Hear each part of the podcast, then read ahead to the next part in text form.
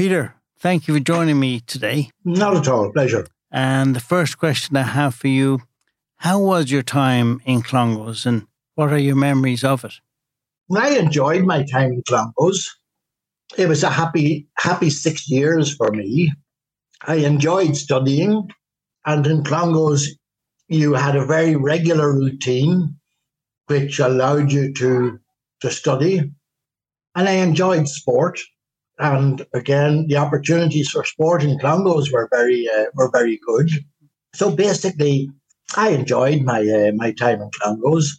My memories of it are, I suppose, my main memories are of uh, of sport. I played soccer and rugby and cricket and cricket, and I enjoyed them all. So when I'm thinking back now on it, uh, yeah, it's it's the sport that uh, that I remember most. And cricket was your thing more than anything else, was? I played a lot. Uh, yeah, I played cricket. I played it uh, fairly well. Now I think cricket is not a sport that we should be playing in Ireland. Cricket's for warm, warm weather with lots of sun. in true. Ireland, half the cricket matches are washed out, or they're played in cold, dreary climates. Uh, so, but I enjoyed it. I must say, yes. Yeah and uh, that's still hard on Crease. You see them out. I was there, there the other day. You see them out. It, it was kind of sunny, Peter, but it's still wintry, and they're out in their whites last week playing. Just wonder exactly what you say. Why play cricket mm. in this weather? You know, and uh, the skills and things you might have learnt in Clongowes. I mean, you've taken men for others uh, very literally in many ways. In Clongowes, we were. I was a very privileged kid with a lot of other very privileged kids. And there was nothing to suggest that we should be challenging uh, our, our mindsets or that we should be looking to move out of our bubbles. Uh, that didn't happen in my day. It was, you, was preparing us to become doctors and lawyers uh, and whatever. That was their objective. So the idea of men for others, that only came later.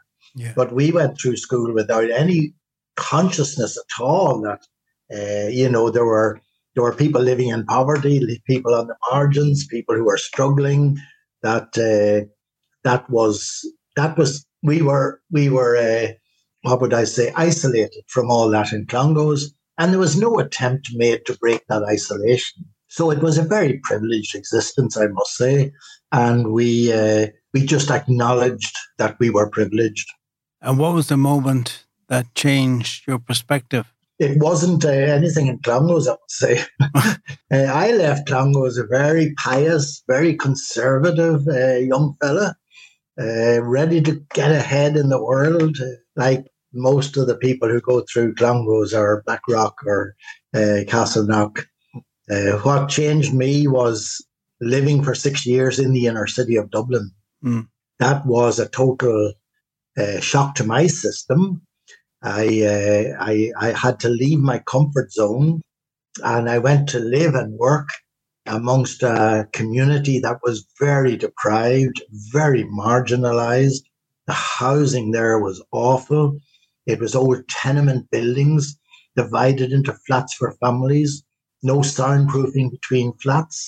The Flat we were in, we could listen to the news on the television in the flat below us perfectly clearly place was crawling with rats. Some of the houses had one outside toilet for the eight families. And uh, the unemployment rate was 80%. So young people growing up in the inner city had a very different experience to me growing up. They didn't see any prospect of ever getting a job.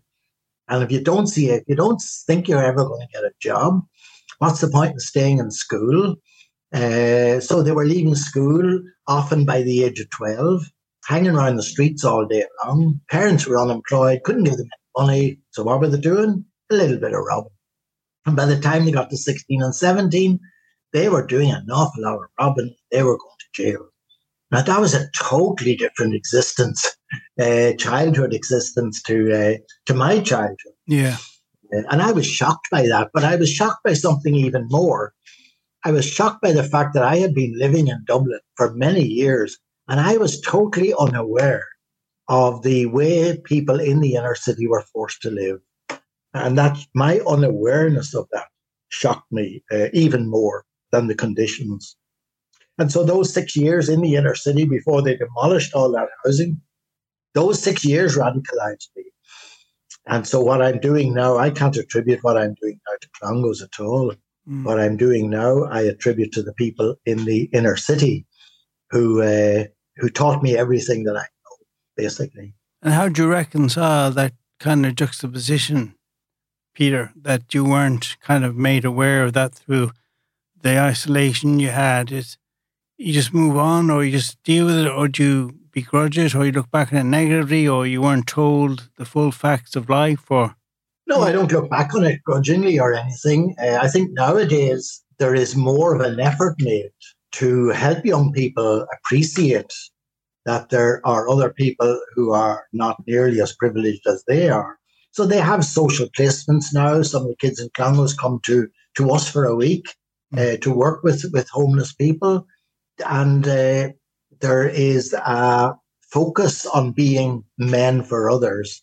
That didn't happen when I was there, but it is happening now. And it's a small little step in the right direction. At least uh, young people leaving school now in Clongowes can't say they were they're unaware of the uh, existence of of deprived uh, communities and marginalized people. What they do about it then is a different matter, but they certainly can't say they're they're not aware of it anymore. Yeah, and of course with the media, I mean homelessness now is just so dominant. In the media, you can't miss it. You can't go through life uh, or go through Clongowes unaware that there is a massive, massive homeless problem out there, that people are sleeping on the streets, that people have no hope really of in the short term of getting anywhere to live.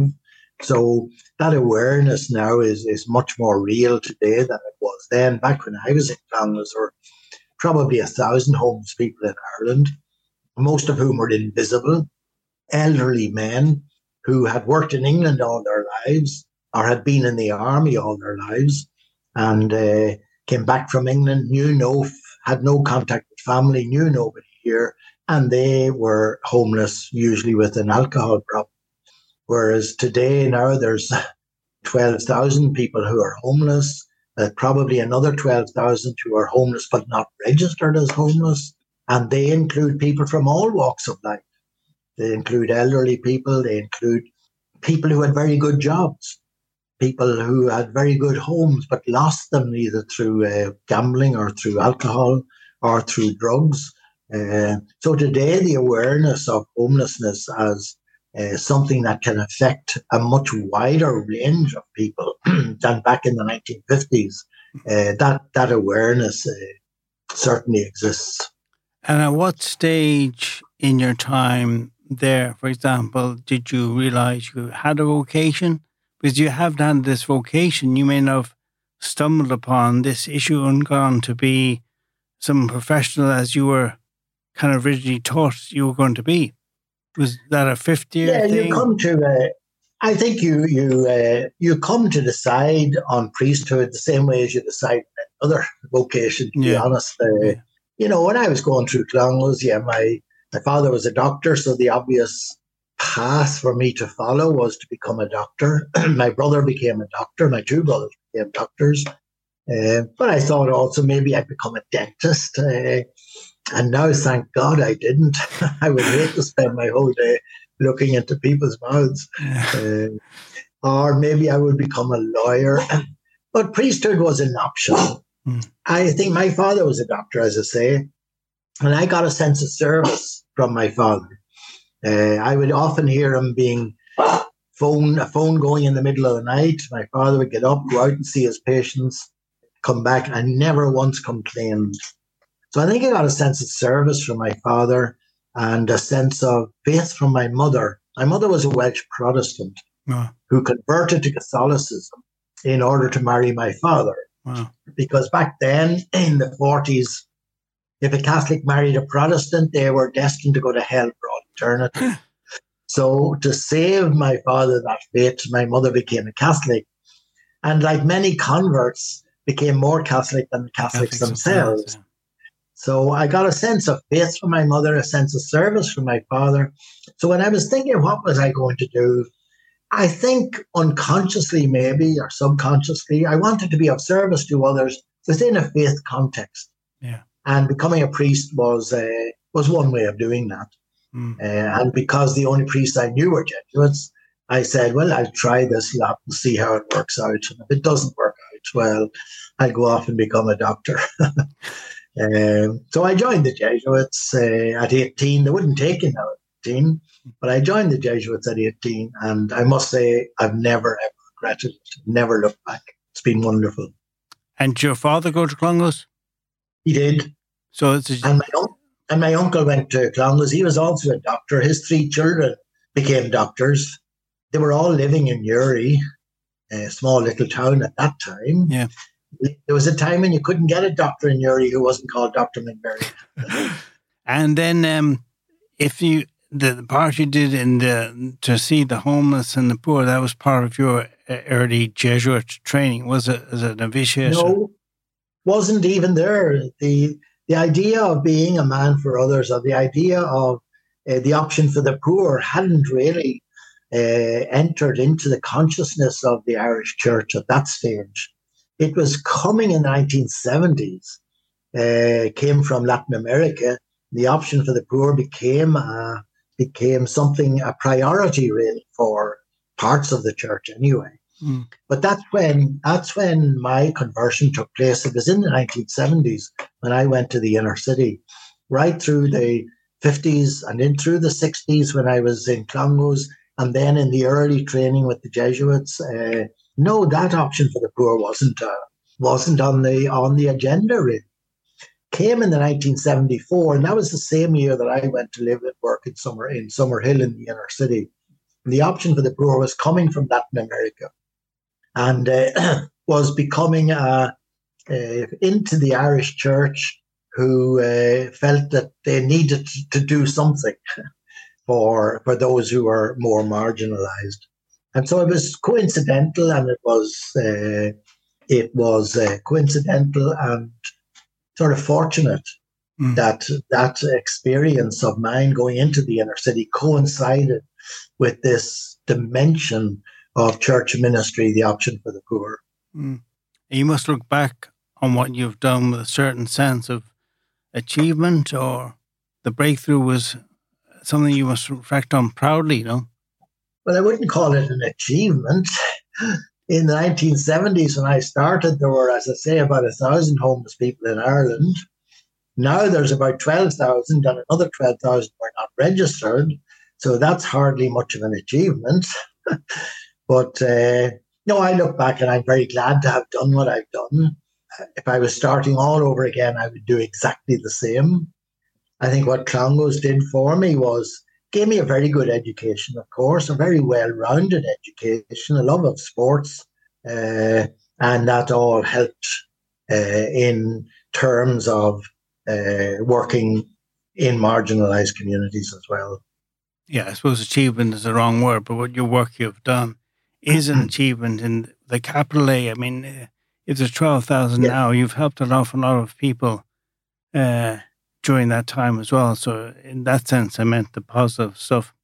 Sure, I, I know that. Yeah, I know that. Being a, being I, I know you're very humble. You don't like praise and all that, Peter. So you know, uh, but take it when it's the work you've done is tremendous.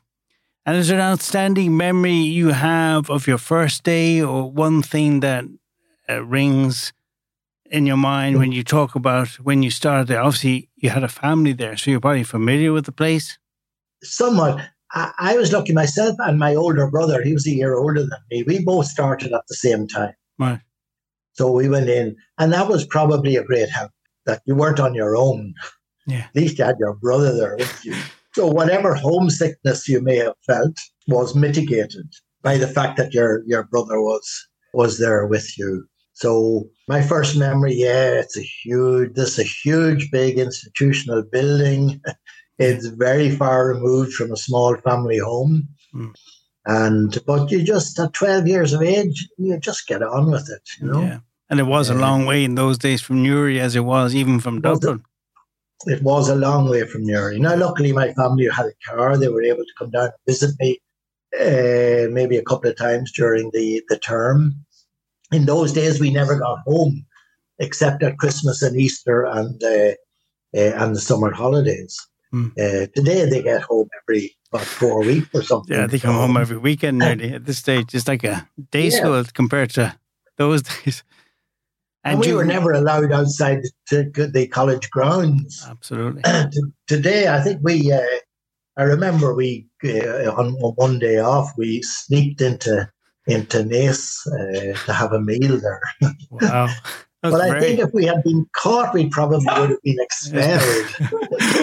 Naas is very go, brave. Now they can go. Now they can go anywhere they want. Naas is very, very, brave. Different. Yeah, I mean, Clane was as much as we did. Yeah, Clane was even adventurous in my times. Yeah, yeah, absolutely. Um, so I remember I brought some kids from the inner city down to Clongowes a couple of times. We used the swimming pool and that.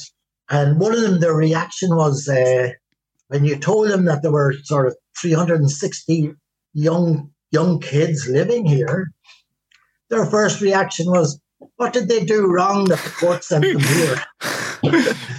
they couldn't possibly imagine any young person uh, leaving their family home and coming to live in a place like this. Amazing. So, uh, Amazing. And is there a piece of music that you uh, think of or hear it reminds you of those days or not?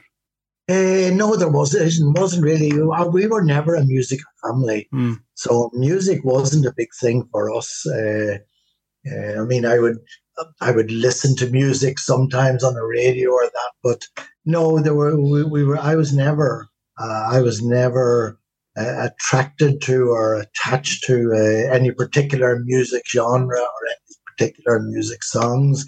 It, music for me was a background distraction, really, mm. uh, which I enjoyed, but which I wasn't going to uh, uh, going to spend an awful lot of time on. Yeah. You know, so I don't have any songs or music that uh, that I, I, associate with Clongowes.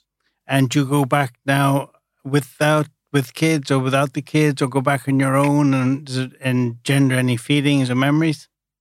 Oh, it does, yeah, it does. You spend six years of your life there at a very formative stage. Uh, so it does. It's uh, there's a bit of nostalgia there. Yeah. Uh, you see the old buildings or and the new buildings, what we call the new building is now the old building. Yeah.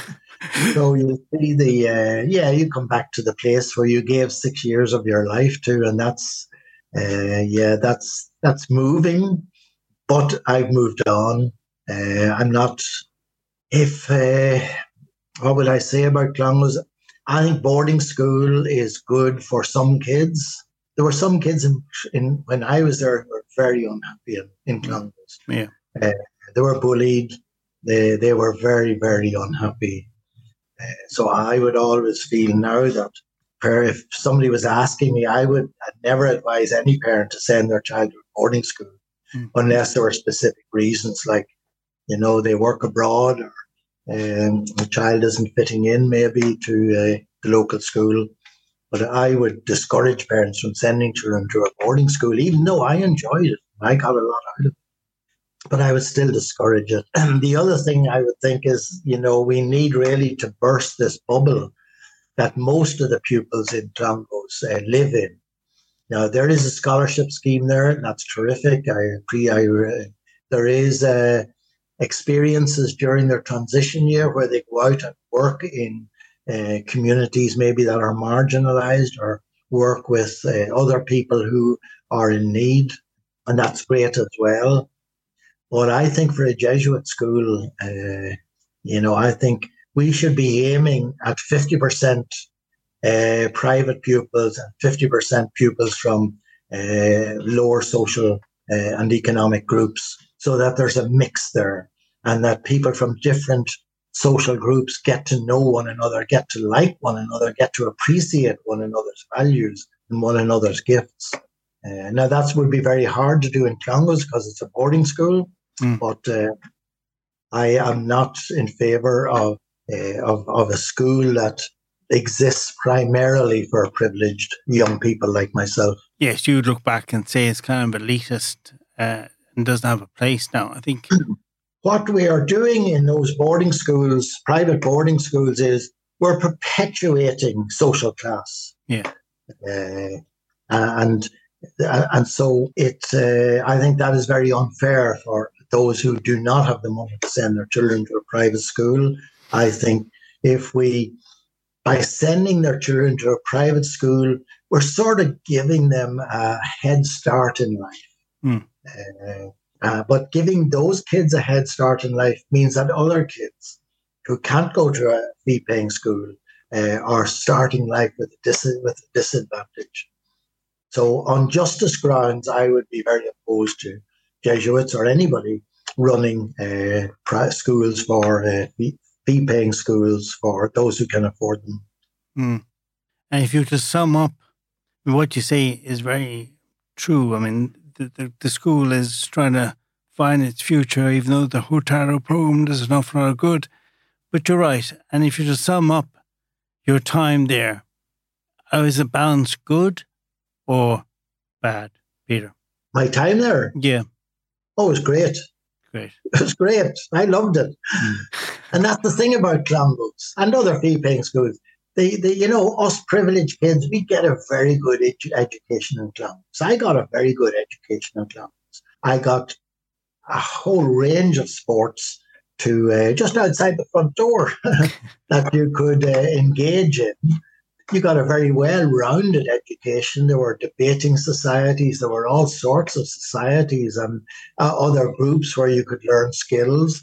Uh, no, it, it, I have to admit, uh, I'm willing to admit, you know, the Clongowes gives young people a very, very good education. And would you uh, be concerned but, now that there's less Jesuits involved in the maintaining the ethos, just to natural? Well, I don't know. I, I think uh, I think the there's a board of management. I think the ethos uh, can be uh, can be implemented and maintained through the actions of the board of management, uh, who they who they employ as teachers, who they employ as supervisors.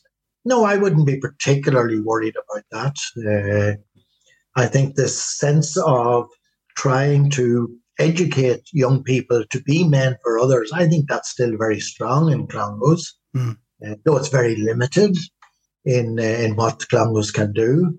But uh, no, I wouldn't be too worried about that at all. No, that's not it. That wouldn't be an issue. But you do think that it needs to do more to make sure people are exposed to the things you have seen, if not exactly what you've seen, to be conscious that the bubble is only in Clongowes, there's other things around the world that need to be addressed. Yeah, what what what our schools do and what Jesuit schools everywhere do is uh, they send their pupils out to marginalized communities to be there and work there for a certain period of time, uh, and I think that's great. But what are we doing? We're actually using marginalized communities in order to in order to develop a young person's uh, consciousness. Mm. And I don't think we can do that. And there's a limit to how many young people in Clongowes you can send into marginalized communities without without the, the marginalized communities feeling that they're sort of uh, uh, what would I call it? That they're the they're, they're being experimented on by these yeah. young people coming in to get an experience rather than having those young young young people in Clongowes going out to marginalised communities, I would much prefer marginalised communities to come into the school, to be educated in the school. Mm. As I say, it's difficult in a boarding school uh, because obviously the costs of boarding are are very uh, are very high. Uh, but I would love to see that in Belvedere. I'd love to see 50% of the pupils coming from the inner city. Belvedere is an inner city kid. I'd love to see 50% of the pupils there coming from the inner city and 50% being fee paying. Yeah. And but, Gonzaga is a bit difficult as well because uh, because of its location. You'd have to bus in the kids from poorer areas because there aren't any kids from poorer areas anywhere near to Gonzaga. But that would be my dream for a Jesuit education, that it would be uh, an integrated education. Now, we talk about integrated education in the north of Ireland, meaning Catholics and Protestants uh, educated together so they get to know one another, get to appreciate one another's cultures, uh, and get to respect one another. I'd be talking about integrated education down here, meaning we bring different social groups together into the educational system so that people from each social group gets to know the, the young people from another social group, gets to appreciate them, to value them, uh, and to respect them. That's what I would like to see for the educational system down here. Do you think that will happen? No. You're pessimistic. Why? yeah. Well, it's not going to happen because supposing we had a school that was 50% private and 50% uh, uh, say inner city kids, I suspect a lot of the parents of the private kids take them out and put them into another school. Mm. It's hard to figure out uh, what the solution would be, but you're right, I think. It's hard to be optimistic that it will happen. Well, we don't give up our privileges very easy. None of us do. Well, we're all soft. Uh, you know, and if going to a fee paying school gives somebody that head start in life, as I say, parents are not going to give that up, are not going to risk giving that up in any way. So if the school is an integrated school, they'll send them to some other fee paying school that isn't integrated for fear that, uh, you know, that. Uh, it, it, the head start might be might be might be reduced. So I think we we all those of all of us who are privileged, we find it very hard to give up our privileges, uh, and that's uh, that is a problem. Peter McVerry, thank you much very much for your time. My pleasure. Not all.